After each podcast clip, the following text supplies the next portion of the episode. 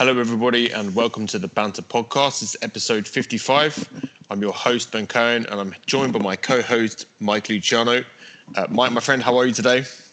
Ben, I'm a little sore in my right shoulder. Yesterday, I got my second Pfizer vaccine, and I am pumped. I am feeling no ill effects so far.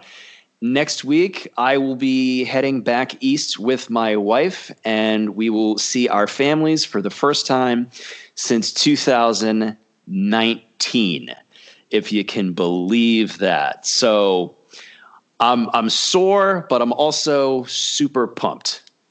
So we should probably start with Joe Biden's first joint address to Congress taking place on his 100th day in office. You know, I really don't have much to say about this because I I am a terrible pundit when it comes to joint addresses like this or the State of the Union, which this was not technically a State of the Union, or even inaugural speeches. They're generally fluffy wish lists that I guess kind of establish a vision and the rhetoric was nice and all, but eventually this stuff is going to collide with the real world.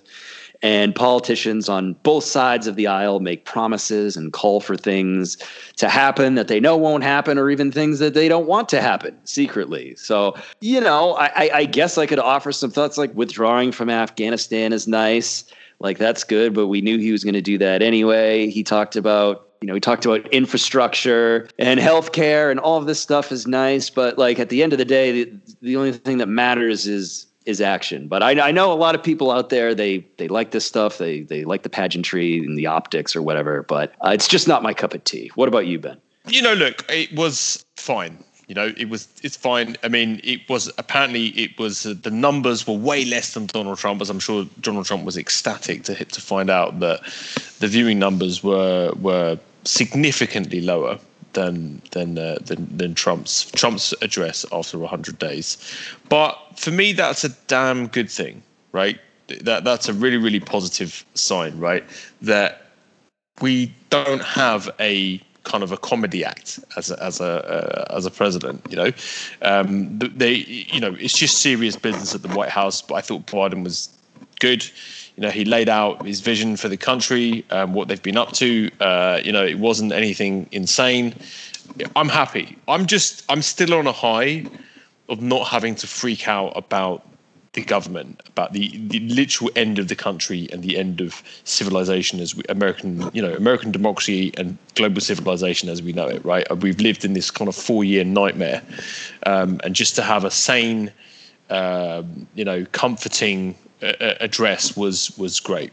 You know, um, so I think it, I think you know. So there were tw- I, I, I, this is according to Deadline. There were 20 million 20 million less viewers who watched Donald Trump's first speech. So I take this as a positive. And again, you know, substantively, yeah, great. Um, I think it, I think it's it's it's great. Very forceful. I think like he laid out his sort of you know I see I see his speech right as basically um, ramping up for the 2022 um, the midterms, right? You know, he's they're trying to lay the groundwork. The Democrats are trying to lay the groundwork to win the midterms, and they have to basically capture some of that Trump support, right? So there's, Vox had a piece out on it. It's it's um, about um, Biden not breaking with Trump's nationalism or America First, um, America First policies. You, know, so I think that that's good, right? It's you know the the American Rescue Plan. Biden talked about this, about infrastructure. You know, the, these kind of issues that Trump was big on as well. That managed to capture the attention of you know the American public back in 2016. Yeah, so back in 2016, Trump's America First policies, pro worker, pro infrastructure and I think that uh, Biden did a good job of basically staking his territory there as well, which I think is is a good sign for the midterms. You know, because they're going to have to keep uh, the kind of blue, blue collar Democrats in line. They have to. They have a very very. Um, that's what made Trump successful, right? Was his ability to take away some of these kind of blue collar Democrats and uh, Joe Biden's pitching basically directly to them, and, and that's what the Democrats are doing as well. So I thought that Biden did a good job of kind of basically appealing to that demographic. That's what I saw his address to Congress as really being about. So yeah, I mean, good, good, you know, full marks. It was good to hear a normal president. And like you said, it's a good thing that ratings were down. I mean, ratings were down for this joint address for the same reason, like a Toyota Camry driving in traffic, you're not going to pay much attention to it. But if the Toyota Camry is on the shoulder of the road upside down in flames, you're going to stop and watch it. You're going to rubberneck. And that's what Trump's speeches were to Congress and basically every other speech he gave. So yeah, in that sense, it's it's I, I wouldn't take it as an insult that ratings were down this year. There was one thing that irked me in Biden's speech, and that's when he was talking about he called for Congress to put legislation on his desk that would allow the federal government to negotiate drug prices under Medicare, which was surprising to me because I had read just the day before that the Biden administration was resistant to this measure, at least when it came to including it in the infrastructure bill, which you could say, well, that's not really infrastructure. But remember that there is uh, about 400 billion for elder care in the infrastructure bill. And this has been a bone of contention for Republicans who are pointing to this and saying it is an infrastructure. And the Democrats have been arguing it is. And I would just say, no, it's not infrastructure. But hey, if you want to vote against money for in home care for elderly Americans, go for it. So there's there's really you know based on that there's no reason you wouldn't be able to include a provision such as this uh, in an infrastructure package. But Biden has been resistant to it. So even as he was saying in the speech, we need to negotiate drug prices, he's rejected very real attempts to include any such provisions in his infrastructure bill. He apparently wants it as a separate measure. So he's saying, yeah, let's leverage the power of the government to get pharma to lower their prices to something on the level that people in other developed nations pay. But when it comes to actually pushing for it behind the scenes in the sausage factory, He's just not going to do that. And and by the way, Biden isn't alone on this among Democrats. You know, allowing the one estimate, I think I saw it in roll call, allowing the government to negotiate drug prices would save something like $450 billion over 10 years.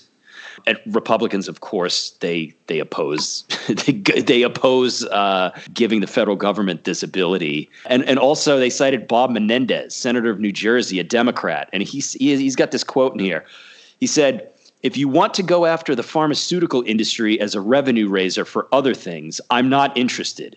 If you want to talk about how you actually help the consumer, the end user, get lower prescription drugs, I'm all ears. And I can only imagine that's like a suggestion that we should give people money so they can afford the higher drugs, right? We should increase subsidies that people receive. In other words, the federal government should spend more to give people more money so they can afford the higher drug prices, as opposed to just directly using the leverage that the government has to lower prices in the first place by negotiating with big pharma. So just this very roundabout just this very roundabout, big pharma friendly way of getting people the drugs they need. I mean, this is just like classic pharma Democrat logic.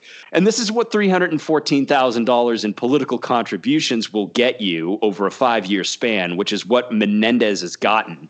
And so, you know, I, have heard this before. This was on the table. The the drug negotiation was on the table for like five minutes during the Obamacare arguments in Congress, but then they finally pulled it uh, and in exchange, the Obama administration got pharma's full support for the Affordable Care Act. So I'm, I'm that's a, that's a long-winded way of of me saying that uh, that that irked me a little bit in Biden's speech, and and um, also I'm I'm skeptical of any real change going on when it comes to you know how we negotiate or we don't even negotiate drug prices. So I hope I'm wrong. We'll see.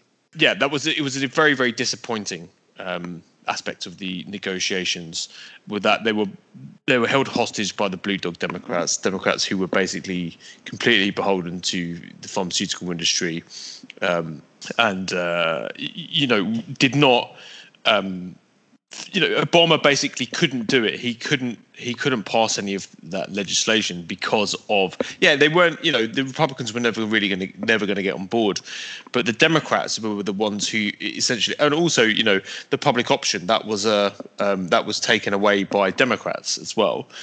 We could have had a public option earlier on as well had it not been for Blue Dog Democrats. So it's incredibly disappointing to see this happen. But I guess you know this is the Democrats have a very fragile coalition, right? They had a fragile coalition under Obama, and they have a fragile coalition under Joe Biden as well, and even more fragile coalition under, under Biden. So I'm assuming Biden is basically, you know, he knows he has to cobble together uh, a coalition of Democrats. You know, he, they can't afford to lose a single vote in the Senate over anything. So you know he has to nego- he has to negotiate, and I I don't blame Biden for this. I think that ha- if Biden had his way, obviously he would utilize the government, you know, use the government's leverage to lower drug prices. But I do hold these corporate Democrats. But I mean, you know, look, here's the thing as well, right? And just to play devil's advocate, it's it's sometimes like look, you have to deal with a lot of these Democrats. Like take Joe Manchin for example uh, I mean, Joe Manchin is uh, not, you know, a lot of people wouldn't call him a Democrat exactly, right? I mean, he votes alongside Republicans a lot of the time. Um, we, you know, we, we, we've got more to talk about Joe Manchin later on.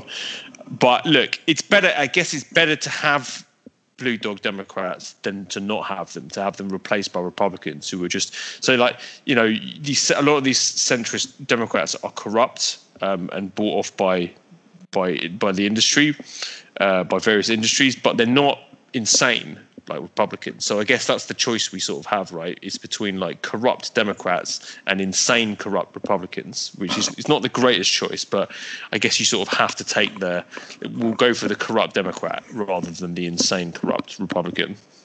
Yeah, speaking of Joe Manchin, we were going to talk about him later in the episode, but I feel like since you've you've brought him up, I mean, I I agree with that that assessment by and large.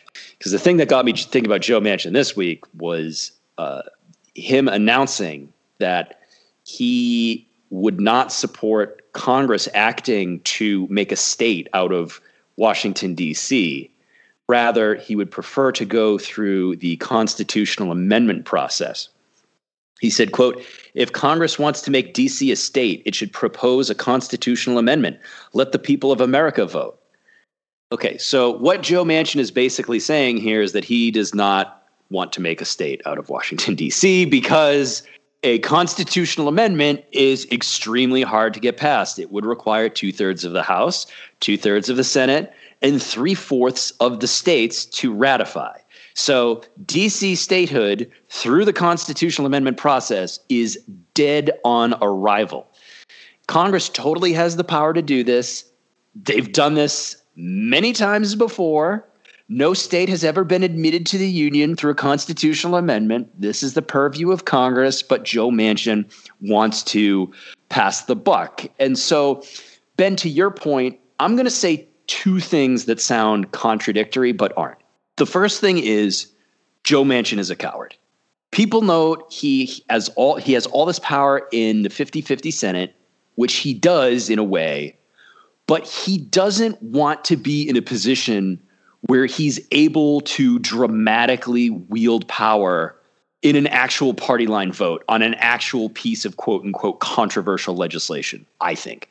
One of the reasons Manchin loves the filibuster is it allows him to signal support or opposition to a bill without him actually having to vote on it. Like I, like I really believe Manchin doesn't want to take tough votes unless it's a bill he really wants. Like Manchin would much rather posture and hem and haw than actually vote on, say, DC statehood, obviously, or maybe the PRO Act, which he says he supports, but is unlikely to get a vote in the Senate because Republicans will filibuster it, or the John Lewis Voting Rights Act, which Manchin, I believe, has said he is in favor of, but again, unlikely to get a cloture motion. So Manchin likes the filibuster for this reason, I think. It prevents him from taking tough votes in potentially no-win situations where either he's going to piss off his very conservative West Virginia constituents or he's going to piss off his fellow Senate Democrats. So there's been a lot of speculation like does Manchin really like love the filibuster as an institutional tool this much? I think it's much simpler than that. It's like the filibuster prevents him from having to take these tough votes. Uh, that's what I think anyway. So that's the first thing I, I can say about Joe Manchin. The second thing, which seems to go against the first thing, but speaks to your point, Ben, is that I want Joe Manchin to run for reelection in 2024 and I want him to win.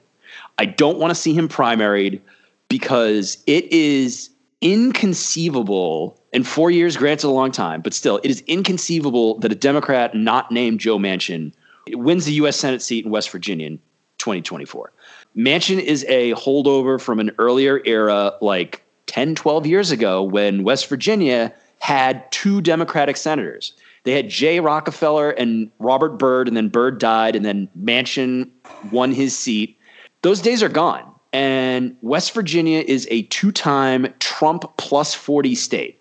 So, all the liberals out there saying primary Joe Manchin might want to consider that because there's really no scenario in which a Democrat not named Manchin can win that seat. But, you know, on the other hand, if you want to say primary Kyrsten Sinema in Arizona, I'm all for it. The lady is like a straight up nihilist, and Arizona is turning bluer, not redder, so have at it. West Virginia, totally different story. Yeah, exactly. You know, and I think this is why um, the Democrats need to. There has to be an all-out war, basically, to increase their majority in the Senate. Right. That's the only real way around Sinema and um, and Manchin. Right, is to get. You know, if they can, if they could get another two. If they could get a two two Senate seats, right, which is conceivable, which which is possible, then this problem goes away, right? Then you can start. But then obviously we need to hold the House as well. So um, you know, look, it's a big ask, and historically, um, uh, the the party, the, the, whichever party holds the White House, the midterms are usually pretty bad. Um, but I think you know that this t- it it could be different this time round. It, it, it really could be. And um, I think as long as the Democrats keep delivering, delivering on campaign pledges, uh, on Biden's campaign pledges, and actually pull their finger out and get really, really get stuff done, which Biden looks it looks like he's doing. You know, I see there being a good opportunity here because yeah, we don't want to be basically completely held hostage by Joe Manchin and Kyrsten Sinema. Like this is basically what's happening right now. That re- real progressive legislation that that isn't um, necessarily economic. I think they've had a good they've had a good success with you know with the stimulus and and um, infrastructure and that kind of that kind of th- stuff. But I think when it comes to kind of like voting rights act and um, you know DC statehood, you're going to see less movement from people like Manchin and Sinema because of the fact that it's it's the cultural issue, right? And this is the kind of the wedge that divides America, right? Is um is is the is culture, right? And this is what Republicans are doubling down on the culture wars. So to main to, to to maintain an, an advantage in West Virginia, Joe Manchin has to be seen as culturally closer to Trump than he is to Joe Biden, uh, or or at least sympathetic to the to the kind of Trump view of of America. Uh, you know, so again, it's all about the midterms. Um, you know, and the and the more work they do now, the better. Should we do our segment? Your favorite segment? What crazy fucking thing did Republicans say this week? I think it's time. So, Mike, you can go first. All right, curveball here. For me, this week, it's what crazy fucking thing did more than 500 former Jeopardy contestants say this week? On one hand, it's a bit obscure. On the other hand, numerous mainstream outlets ran with this story. So, Ben, I know you're not a Jeopardy fan, but my wife and I have been avid Jeopardy watchers for just about as long as we've been together. Never and seen an episode, but but uh, I you know you're, I you're missing out. you're, you're missing out. Anyway, there was this guy on there last week who he won three games. You know, so after he won his first game, when he was introduced as one of the contestants, he held up one finger for one win. He won that game. He came back after his second win. When he was introduced, he held up two fingers for two wins. And then he won a third game. And then when he came back during the introductions, he held up three fingers. He held up his pinky, his index, and his middle finger, like most normal human beings would, you know, kind of like making an, an okay symbol that also indicates the number three. Well, apparently, this was an intolerable microaggression slash racist dog whistle for more than 500 former contestants of Jeopardy who signed an absolutely deranged letter attacking this guy for, I guess, endorsing white supremacy. So it, just bear with me here. So I guess like in 2017, some racist assholes on 8chan decided to perpetrate a hoax whereby they're going to try to like co-opt the OK symbol as a symbol of white supremacy to see if they could like taint the well when, when it when it came to like people who made the OK symbol, which is like so many people, like in this mundane symbol that goes back like hundreds of years, as far as I can tell. Well, apparently they've succeeded, and we've seen, you know, every once in a while, like you know, we hear of like a right winger making an OK symbol. There was a thing at the Naval Academy, I think, where a bunch of naval graduates or naval students where they were they were making the OK symbol, and they were accused of being white supremacists when that wasn't the case at all. Anyway, this letter was circulated it was started or circulated by somebody with like 30 twitter followers and it blew up into this thing where like more than 500 former contestants signed it and it was picked up by mainstream media outlets. And i'll just give you an excerpt of this letter. Quote during his on-camera introduction kelly donohue made a gesture with his hand that he has since claimed was an indication that he had won three games he had on previous episodes indicated with one finger and two fingers that he had won one and two games, and no reasonable person would have interpreted those gestures differently. However, this gesture was not a clear cut symbol for the number three.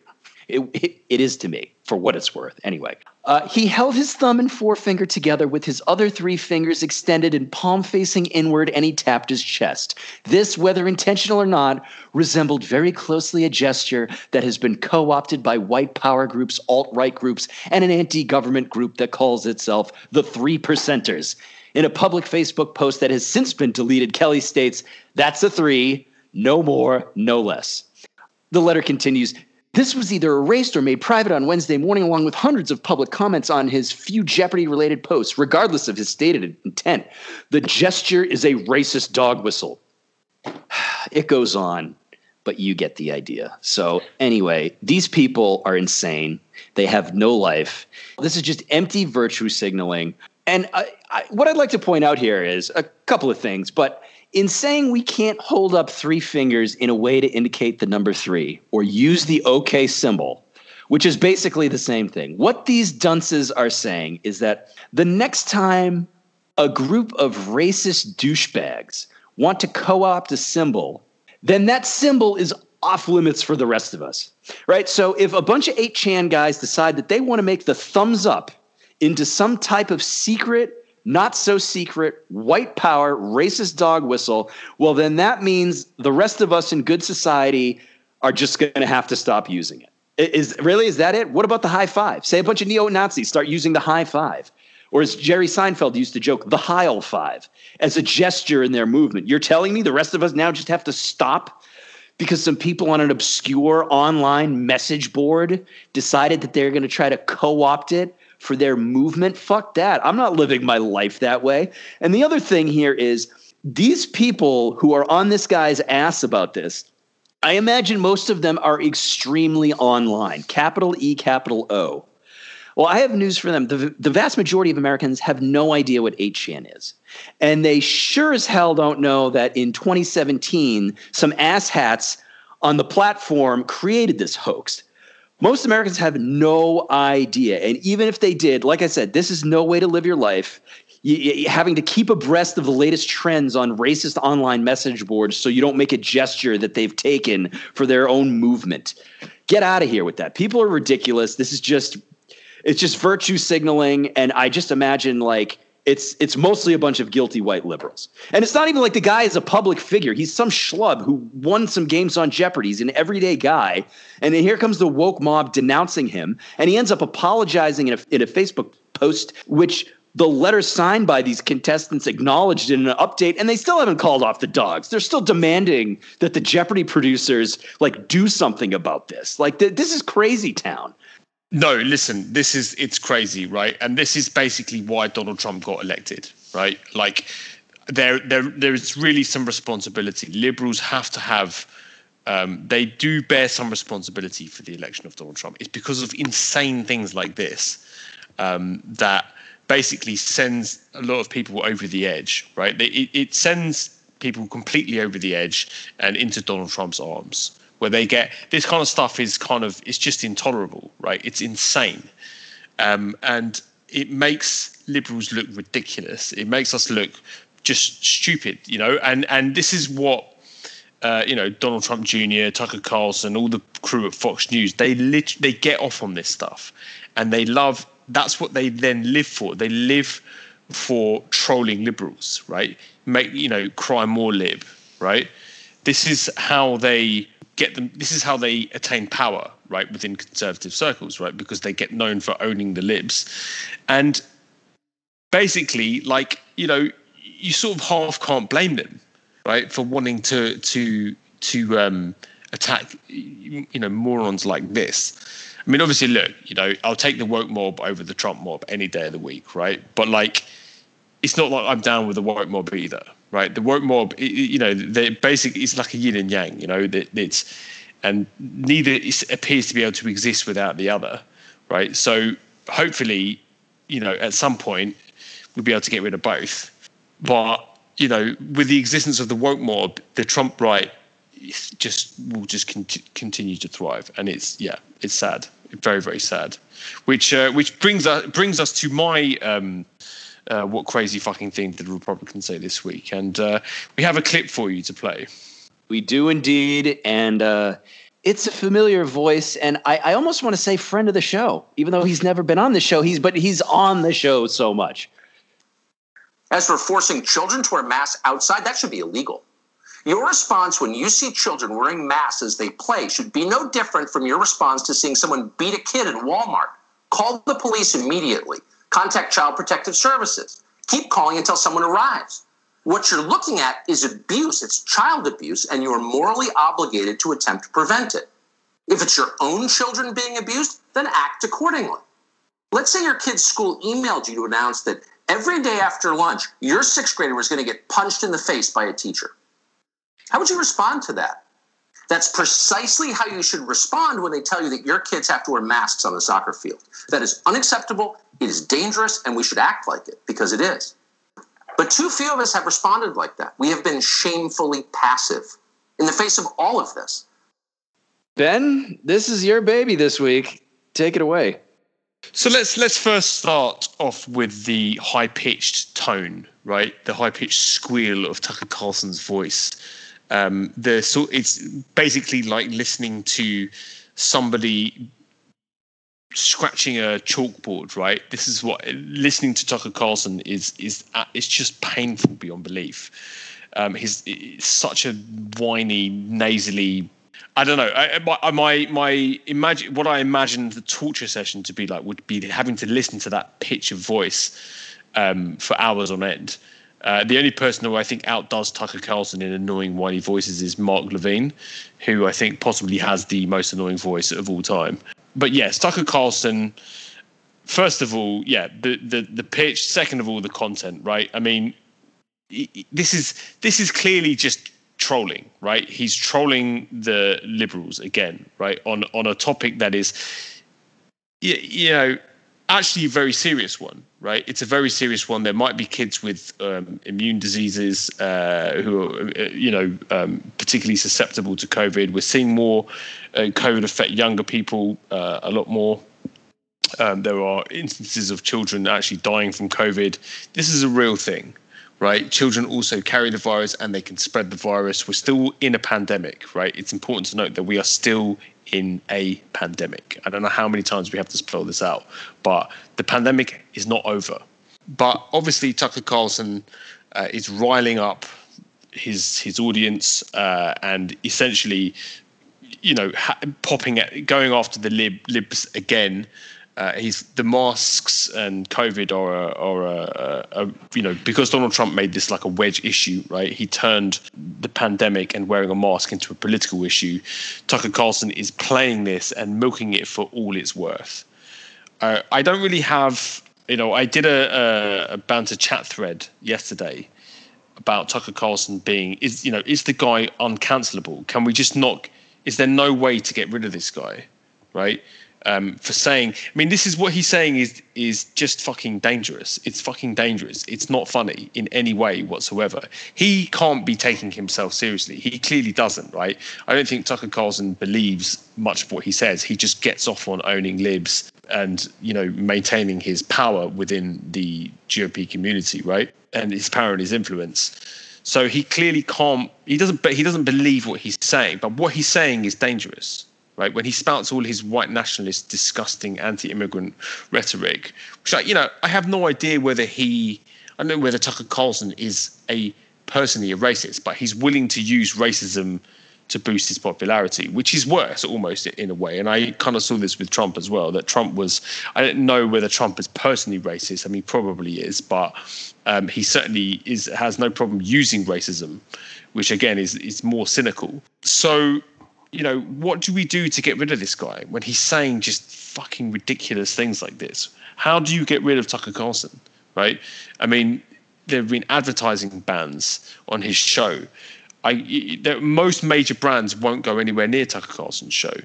So I think you know one of the solutions that we, we in a chat thread we talked about was um, targeting Fox Fox News as a whole, as a whole entity, uh, instead of just uh, of um, attacking Tucker Carlson's show, is like, okay, we need an ad boycott on Fox News in general. If Fox continues to keep Tucker Carlson on its payroll, then fine. Then there's going to be a massive advertising boycott. Uh, otherwise, I don't really see how how you know this guy just keeps surviving. He keeps he can say anything he wants. He can be as racist as he wants. He can be as disgusting as he wants. He can be say as many dangerous things as he wants, and uh, you know he gets rewarded at Fox News with um, with you know with more money and more airtime. It's just it's it's a terrible situation. When you have as many viewers as Carlson does, when you tell them to call the police Call child services whenever you see a child wearing a mask outdoors because that constitutes child abuse. That is extremely dangerous because all it takes is one or two nuts to actually do it or who maybe even who knows go over to the kid and grab them. I'm not saying this is going to happen, but again, all it takes is one nut hearing this and taking Carlson seriously when he says that masks are child abuse. Putting masks on children that's child abuse and that it is akin to being punched in the face. Where the fuck did he get that from? Where did he get that from and like by the way definitely don't do that. Definitely don't call police if you see a kid wearing a mask because if you do it's much more likely to work out badly for you the right. dispatcher is going to say, "What the hell are you doing, wasting my time?" And you might even, you could, who knows, you could be charged for making a, a fraudulent nine one one call or or whatever it is. Or can you imagine the police showing up on a on the scene? Someone say, "I'm seeing a child being abused. A child's being abused," without elaborating. Then the cops arrive on the scene and like, you know, who knows? Well, there's a, but who knows what they're expecting? Like, are they, you know, that there's a kid being hit in public or is being like mistreated in in some other way. It's completely fucked up for him to to tell his viewers to do that because he he has to know that there's there's a not it's not likely, but it's certainly not there's not an insignificant chance uh, no, there's there's a likely chance. I mean, if you Justin Rosario wrote a piece about this about his he has a 12 year old autistic son, who um, was almost targeted by uh, Trump supporters for wearing a mask, and this was at the peak of the pandemic. You know, so he wrote a piece about that on the banter. So you, you, you know, if anybody wants to read it, you can look up look it up. You know, look, Trump supporters aren't the brightest people in the world, right? Um, you know we you know, th- this is we know this right? So the likelihood of them taking something serious you know Tucker Carlson is regarded as you know intellectual in chief in, in of the of the Trump movement right? So which is which kind of shows you how um, bereft of uh, of talent and uh, of intelligence the movement is. I mean I'm not saying Tucker Carlson's stupid he's he's smart but he you know um, I wouldn't regard him as an intellectual so yeah, I mean, it's it's a very real possibility that something bad could happen. And Tucker Carlson, but Tucker Carlson knows this. He knows this, and he doesn't care. That's the issue. You know, he's willing to, um, you know, He's he's willing to endanger children's lives. He's willing to endanger his viewers' lives.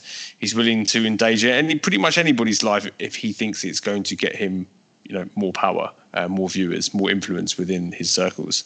Yeah, I just yeah, he's a very very very unpleasant human being. He really is. You mentioned earlier, who knows whether he believes this stuff. Uh, that's beside the point. Just because his audience is so massive, like even if he doesn't, you know, he knows better, and and that makes him more dangerous than an actual racist in like your everyday life. Like if you have a racist neighbor or uncle who just you know they say the n word and like just say this horrible shit, like as awful as that is, it doesn't hold a candle to what Tucker Carlson is doing night in and night out just because he has this large platform and is influencing so many people. Yeah, exactly. You know, again, this is why I've labeled Tucker Carlson the um, you know probably the most dangerous person in America, the most dangerous. Uh, and now that Trump has gone, Tucker Carlson is the person to watch. Should we end on some good news? Yes, Please. And we have uh, some very good news for you. We have some very, very good news for you. Uh, Rudy Giuliani did not have a good week, which means it's a good week for us, which means good news for us. So last week, the FBI raided the home and office of Rudolph Giuliani, who up until recently was Donald Trump's longtime personal attorney and who knows how this turns out, but you never want to have your home and office raided by the FBI.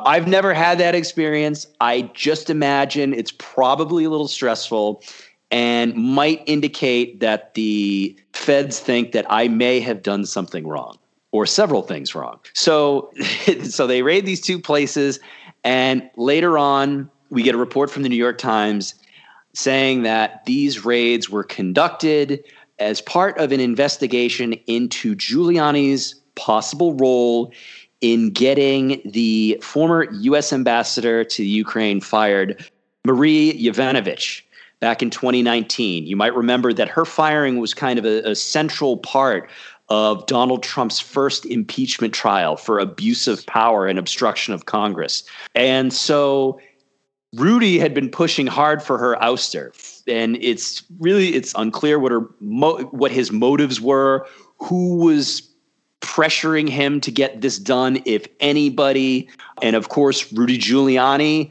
supposedly was in possession of Hunter Biden's laptop or at least his hard drive that he got supposedly from an Apple repair store in Delaware, but did he really get it from there? Who the hell knows? But Giuliani in response to this raid on his home and his office, he did what you definitely should not do. And that is he gave interviews. He went on TV. He went on Tucker Carlson and gave a bizarre interview.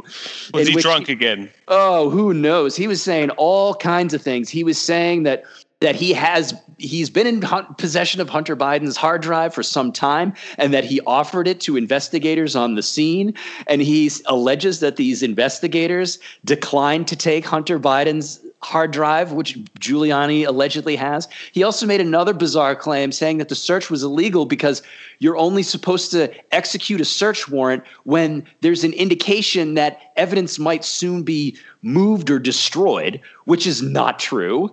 And so he just gave just gave this bizarre interview, and it's just really weird. Like this is we're talking about a former federal prosecutor. We're talking about the former U.S. attorney for the Southern District of New York, like the the most prestigious U.S. attorney's office in the country, and you know he has just become this completely unhinged figure. Like I, I, I don't even know. This guy has gone from America's Mayor to Looney Tunes. You know, if he keeled over maybe like ten or twelve years ago, he might be remembered differently. But now instead, he's going to be remembered as the Four Seasons landscaping guy who's possibly going to serve federal prison time. Oh, and also the guy who tried to get his uh, his wiener out on um, the the Borat too. Uh, he. I, yeah, I I, I got to say, I'm I'm enjoying this immensely. Uh, I just think it's great, and I think it all goes downhill from Giuliani um, uh, here on out. You know, so I I'm going to get the popcorn out, and I'm just going to uh, I'm going to watch because I think it's I just think it's hilarious. The guy tied himself to Donald Trump. As I said, I've long said any everything Donald Trump touches or gets near, he turns to shit. He destroys it, and he's done that to Rudy Giuliani.